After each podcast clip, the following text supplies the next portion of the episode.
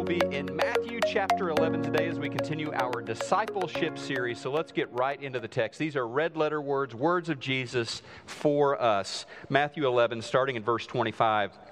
At that time, Jesus declared, I thank you, Father, Lord of heaven and earth, that you have hidden, hidden these things from the wise and understanding and revealed them to little children. Yes, Father, for such was your gracious will. All things have been handed over to me by my Father, and no one knows the Son except the Father, and no one knows the Father except the Son, and anyone to whom, that would be us, the Son chooses to reveal him. And then this part come to me. Come to me, all who labor and are heavy laden, I will give you rest. Take my yoke upon you and learn from me, for I am gentle and lowly in heart, and you will find rest for your souls. For my yoke is easy and my burden is light. Isla, I was reminded last night of this passage when you were in our bedroom going through some old stuff. I don't pictures and things. I don't know if you found those out of the file cabinet that we were cleaning out yesterday, but there were these pictures of like our kids when they were really little. Like David, who's now 21, was was probably three, four, five months old in one of these pictures, and it was a passport picture. Okay. And I just forgot how much of an XL baby David was because he was sitting there with these giant jowls and could hardly hold his little head up because his head was so massive. And he was kind of looking off to the side in this passport picture. And I mean, he was kind of cute, but really like big. And then I was thinking, poor guy, as a baby, your passport is valid for five years. So, like, five year old David had that as his passport picture. I was like, man. And then then I had a mixture of a slight panic attack and celebrating how cute our kids were and stuff. But the panic attack was this I remembered traveling with small children, air travel. Any of you guys done that? Air travel with small children. Oh, it's, it's really fun. Um, it's great and uh, yeah, the air pressure that makes their ears hurt and they scream. And then, and then we lived in Brazil, and so when we would travel down there, we needed to use our entire baggage allowance. Uh, 70 pounds times uh, four, no, times eight because each person got two bags. There were four of us, including our two little ones. And so it's 560 pounds of baggage plus a stroller. And I mean, we were taking like overhead projector for the church, some sound equipment for the church, computer for the church, uh, new clothes and Christmas presents from the family, Dr. lots of Dr. Pepper, uh, stuff we couldn't get in Brazil. And it was heavy, and those kids were completely worthless. When it came when it came not i mean worse than worthless. Not only were they not helping to carry things but it was like you know where are the it was, it was just and now we travel oh what a delight. I mean when we travel with our kids they carry their own bags. And when we travel without kids you know it's good too. But i was just thinking this passage my yoke is easy and my burden is light. I was remembering when the burdens were so heavy and it was so complicated to travel. But we do carry a lot of burdens, and this invitation of Jesus is as valid today as it was so many years ago. He invites us, and we're going to talk this morning about what are some of those things that He sees us carrying, our shoulders slumped over, and He's like, You don't need to carry that. We're going to talk about that in a little bit as we continue our conversation about discipleship. And we see right off the top how relational this is. Jesus, reference point, me and the Father, and the Father and I, and these people that I've chosen. And then this invitation there at the end come unto me. It's an invitation to walk with Jesus and then take my yoke. You know, to be yoked is to literally be connected to Jesus, side by side with Jesus. It is so intimate, it is so personal. That is what he's inviting us to. And 23 times in the New Testament, he has this command or this invitation follow me. 23 times, follow me and here, come unto me. He wants us to come to him. That's what discipleship is. It is a relationship with Jesus that grows over time where we learn from him. More than that, we become like him. That is what discipleship is. And we're talking about it because it is so important to this church family here at Prestoncrest. So, discipleship basically is this it is a relationship between a person and Jesus. We learn from him, and over time, we become like him. So, uh, follow me. What a beautiful invitation from Jesus to us. Now, for so many movements and religions and causes and organizations, um, the invitation is follow our protocols, come and, and follow our rules, come and, and, and, and pay your dues all right? C- come and submit. Uh, come and believe in all of the things that we believe in. That is the core invitation of so many businesses and organizations and causes. Jesus is obviously different here. It is a person right? Not principles and procedures. Those matter, those come into play, but the invitation is a personal invitation. Follow me. Come unto me. Yoke your life to me. So, at its core, we know Jesus. We have a relationship with him. We are devoted to a person above any principles or protocols. Now, don't, don't hear me saying other stuff doesn't matter. Sure, it matters. Sure, it has importance. But we don't want to neglect what it is all about Jesus, our Savior, our friend our mentor, our Lord, um, and helping people. This is making disciples, is helping people discover a relationship with Jesus and grow in that. That's what discipleship and making disciples is about. So the Great Commission. We make disciples, and that means we are bringing them into this amazing, lifelong relationship with Jesus. And I know it sounds basic. We want to, some of us want to get on, okay, what's the stuff we need to do? Right, the punch list for disciples. Tell me five things I need to get up and do every day. And, and we'll talk about some of that next week. But we've got to keep going back to what is it? Or else we might turn this into something that it is not supposed to be. We might just become another organization, another cause. Uh, because I run into Christians, sadly, far too often who don't have a personal friendship, relationship with Jesus. Gordon, that sounds judgy. How can you say that? I'm not saying, they say that to me. They want that. And it makes me sad. But the cool thing is, you can get around some folks that have that and you can discover it for yourself, and it is never too late to move from religion to relationship, to move from protocols to the person of Jesus. It's never too late. And so it's awesome that we get to invite people to do that. And so whether you were baptized a week ago or 40 years ago, it's never too late to launch into a relationship where you and Jesus are doing life together, where you come unto Him. Um, so instead of just a goal of, you know, let's train a bunch of people to defend our religion, our faith tradition, or to defend our particular church, or uh, our, our main goal is to grow the organization, the church, you know, add members and add contributions. Instead of that, uh, our goal is to follow Jesus and make others who follow Jesus. That is what we are all about. So, what about doctrine? What about ministry? What about planting churches? Uh, what about all of this other stuff? Don't they matter? Yes, they matter. They matter a lot. Uh, but think of it like a road trip. Is it important before a long road trip to have gas in your car? Yeah, that's important. Is it important maybe to check the tires and check the oil? Yeah, it's important. Is it important, Isla, to have your sunglasses? She forgot her sunglasses last time we went on a road trip. That was important. But what's more important when you back out of your garage or pull away from the house, am I turning to the right? Am I turning to the left? What is our destination? Where are we going?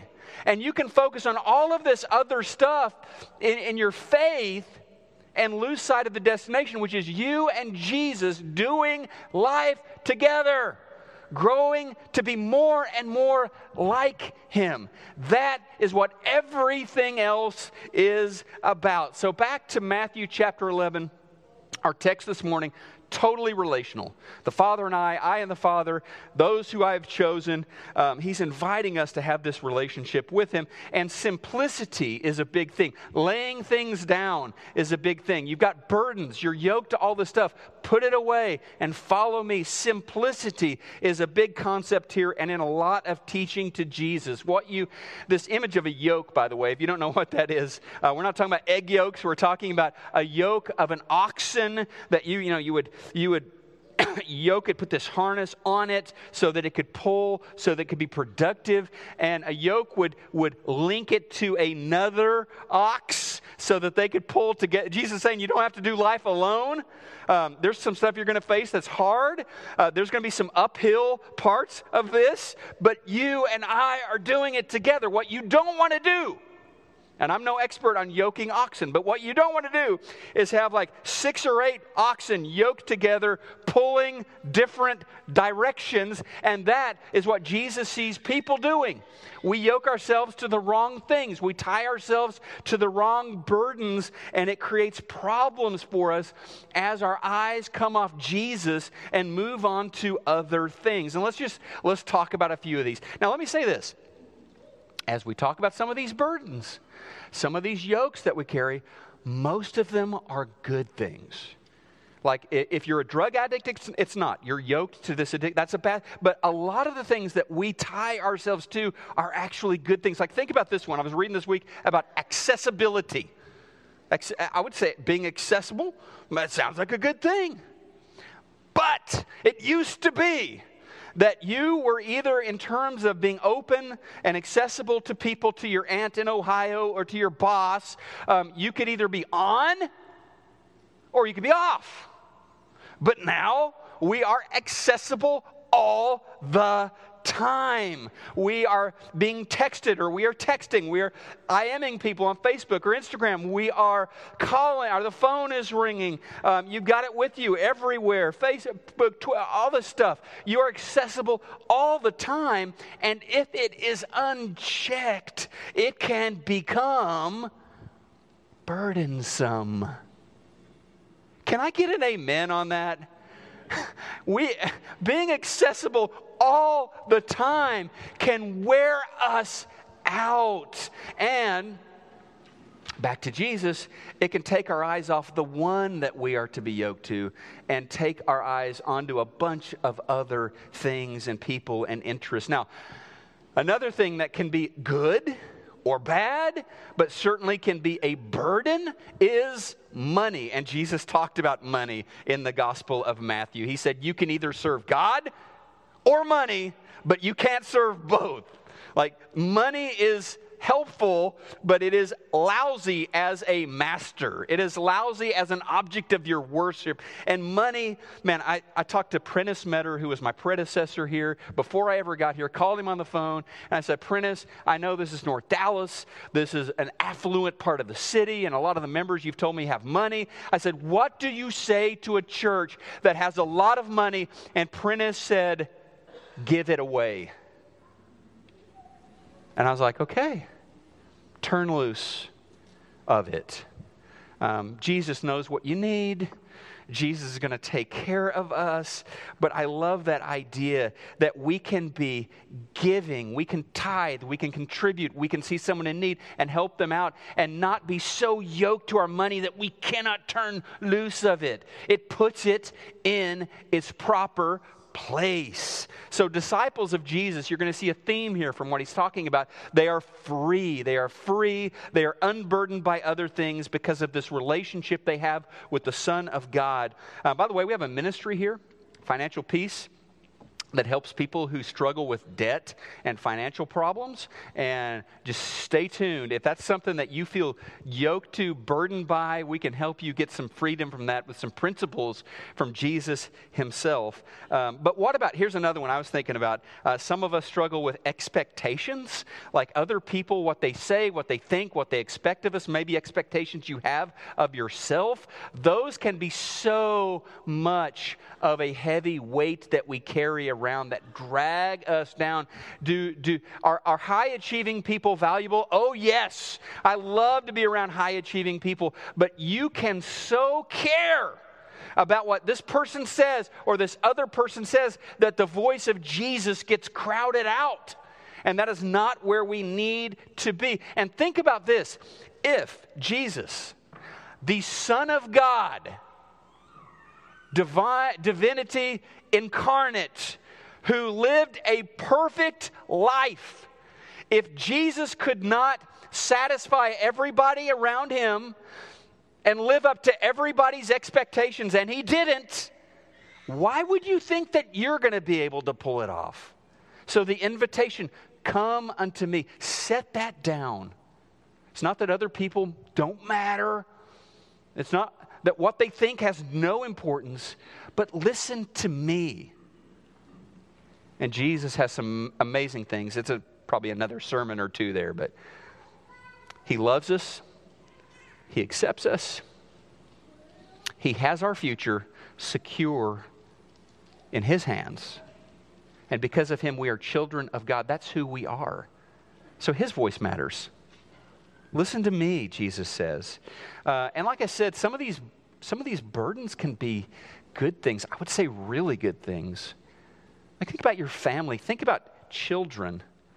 What a blessing it is to have children, to influence children, to take care of them, to protect them, to lead them. What a, what a beautiful thing. But how often do children become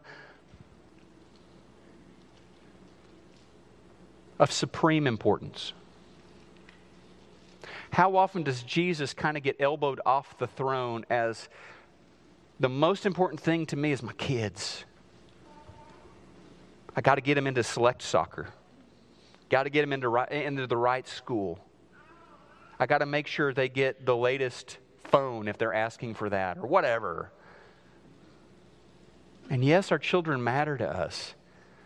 But here is a key discipleship principle throughout the teaching of Jesus, he has to come first.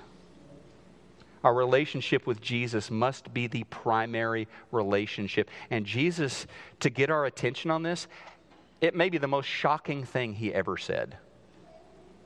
Luke chapter 14, verse 26. Jesus looked at his disciples, his followers, and he said this If anyone comes to me and does not hate Listen to that.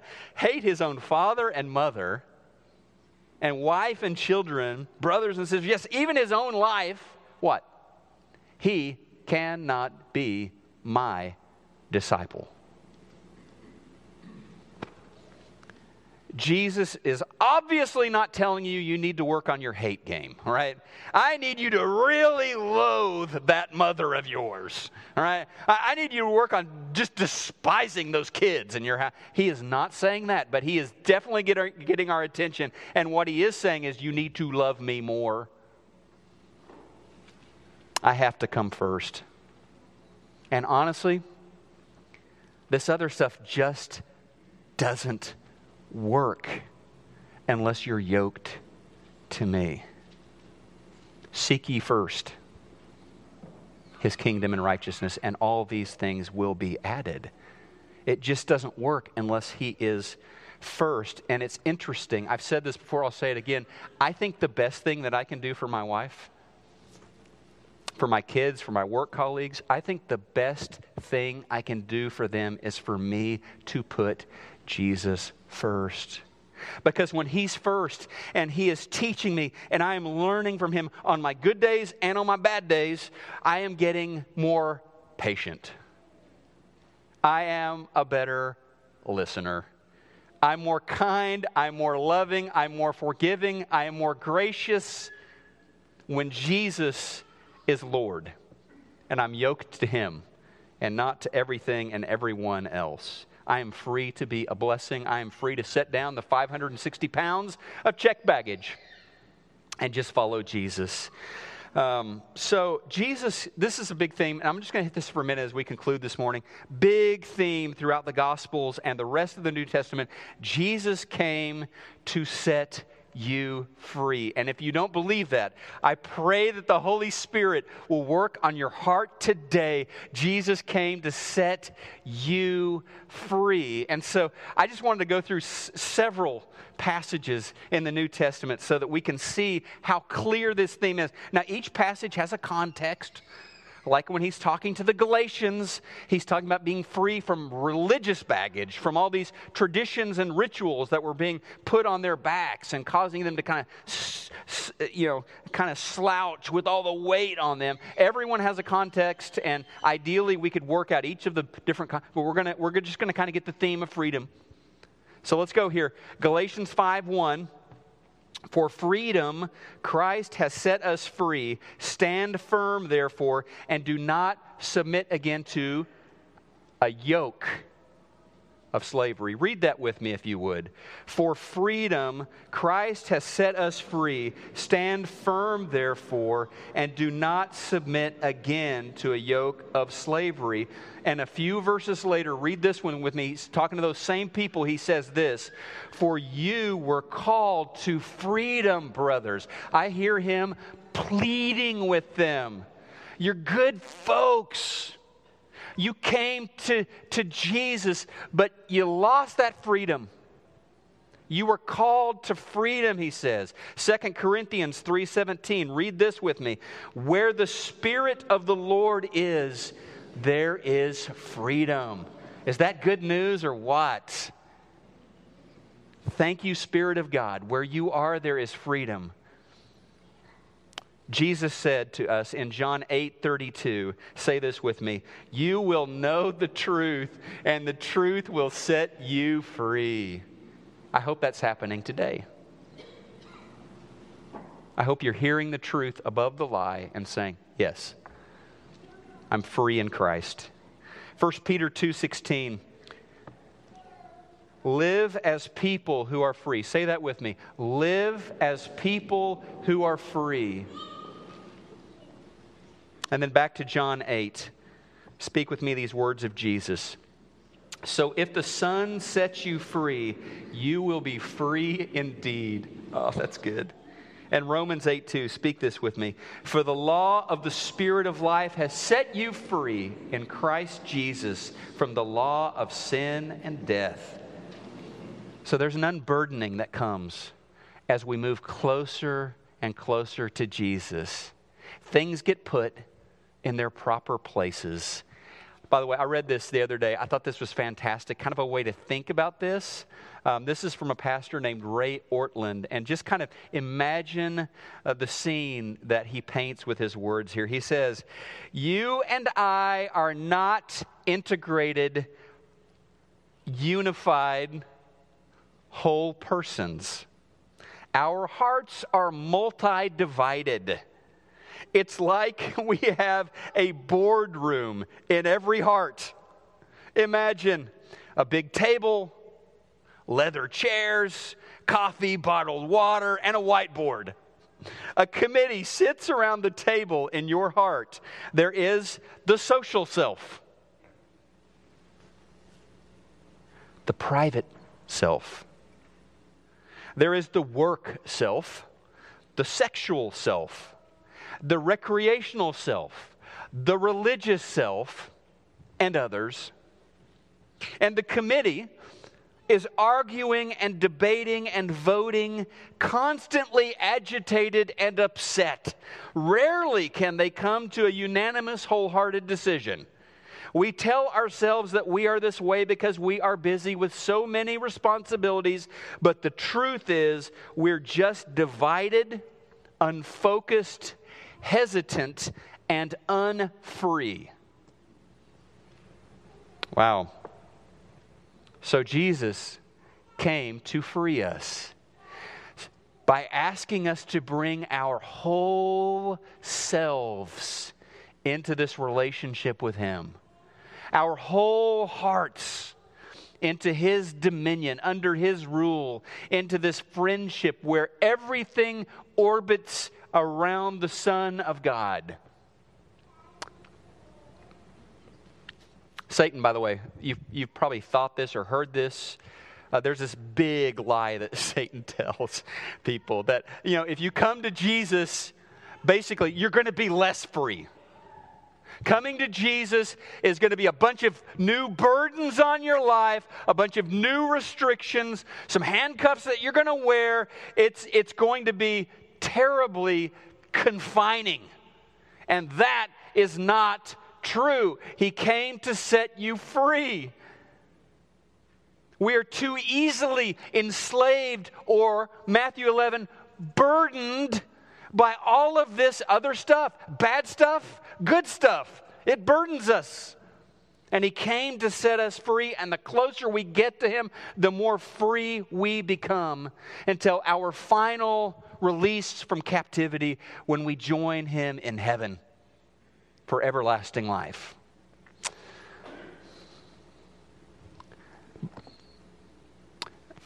So just a little heads up. Next week we're going to do some things because I, I was. This was going to be the end of the discipleship series, and this week I was like, we, we need to do more. So we're going to do another week. And I think it's going to be the last one. But we are going to get into some really specific practical things because I know some of you are thinking, man, we're just talking about relationship, relationship, relationship. And that's on purpose because that's the big thing. That's we're pulling out and that's where we want to go is deeper and deeper with Jesus. But we'll talk about some of the specifics that the New Testament gives us on how to pull that off. But I would say to you, if, if you have not yet accepted Jesus as your Lord and Savior, you can do that today. He says, Matthew 11, 26, Come unto me, and you can say, Yes, I'm in. Be baptized into Jesus. You talk about setting burdens down. When you repent of your sins, you are laying those down. You are coming to Jesus, and He washes all your sins away, and He gives you His Holy Spirit to help you live for Him. It's amazing, it's powerful. So maybe it's time to be baptized into Jesus. Maybe this morning you are a disciple and there's just some baggage that, that you need to set down. You've been carrying it around. It's time to set it down. And we would invite you to grow in your relationship with Jesus and learn more about how to do that and how to live this simple, unified life around Jesus. And yeah, there's, there's Bible class connections here, there's small groups here, there's ministries here that can help you. There's a lot of things that can help you. Uh, maybe you don't have a church home. Maybe you are a disciple of Jesus, but you're looking for a place to belong. We'll have our PC 101, right, Phil, coming up March the 6th, and we'd love to have you there to formally, officially become part of the Prestoncrest family. But we're just glad that you're here with us, if that's kind of your stage of the journey right now. We'd love to have you as part of our church home. And then maybe you're just a disciple and kind of your walk has gotten stale. That happens. Um, we'd love to work with you and talk with you about how to freshen that up and how to, how to kind of dust that off and, and exercise your faith as you follow Jesus as you step out into the world in the name of Jesus. This morning, also, it may just be that you have prayers that you need to pray. And Phil and I will be praying with you if you want to pray or get together with somebody right next to you and just say, hey, I need prayers about this, or this person at work needs prayers about this. But ultimately, what we're going to do right now is respond to the invitation of Jesus. He said, Come to me. And let's do that as we stand and worship Him.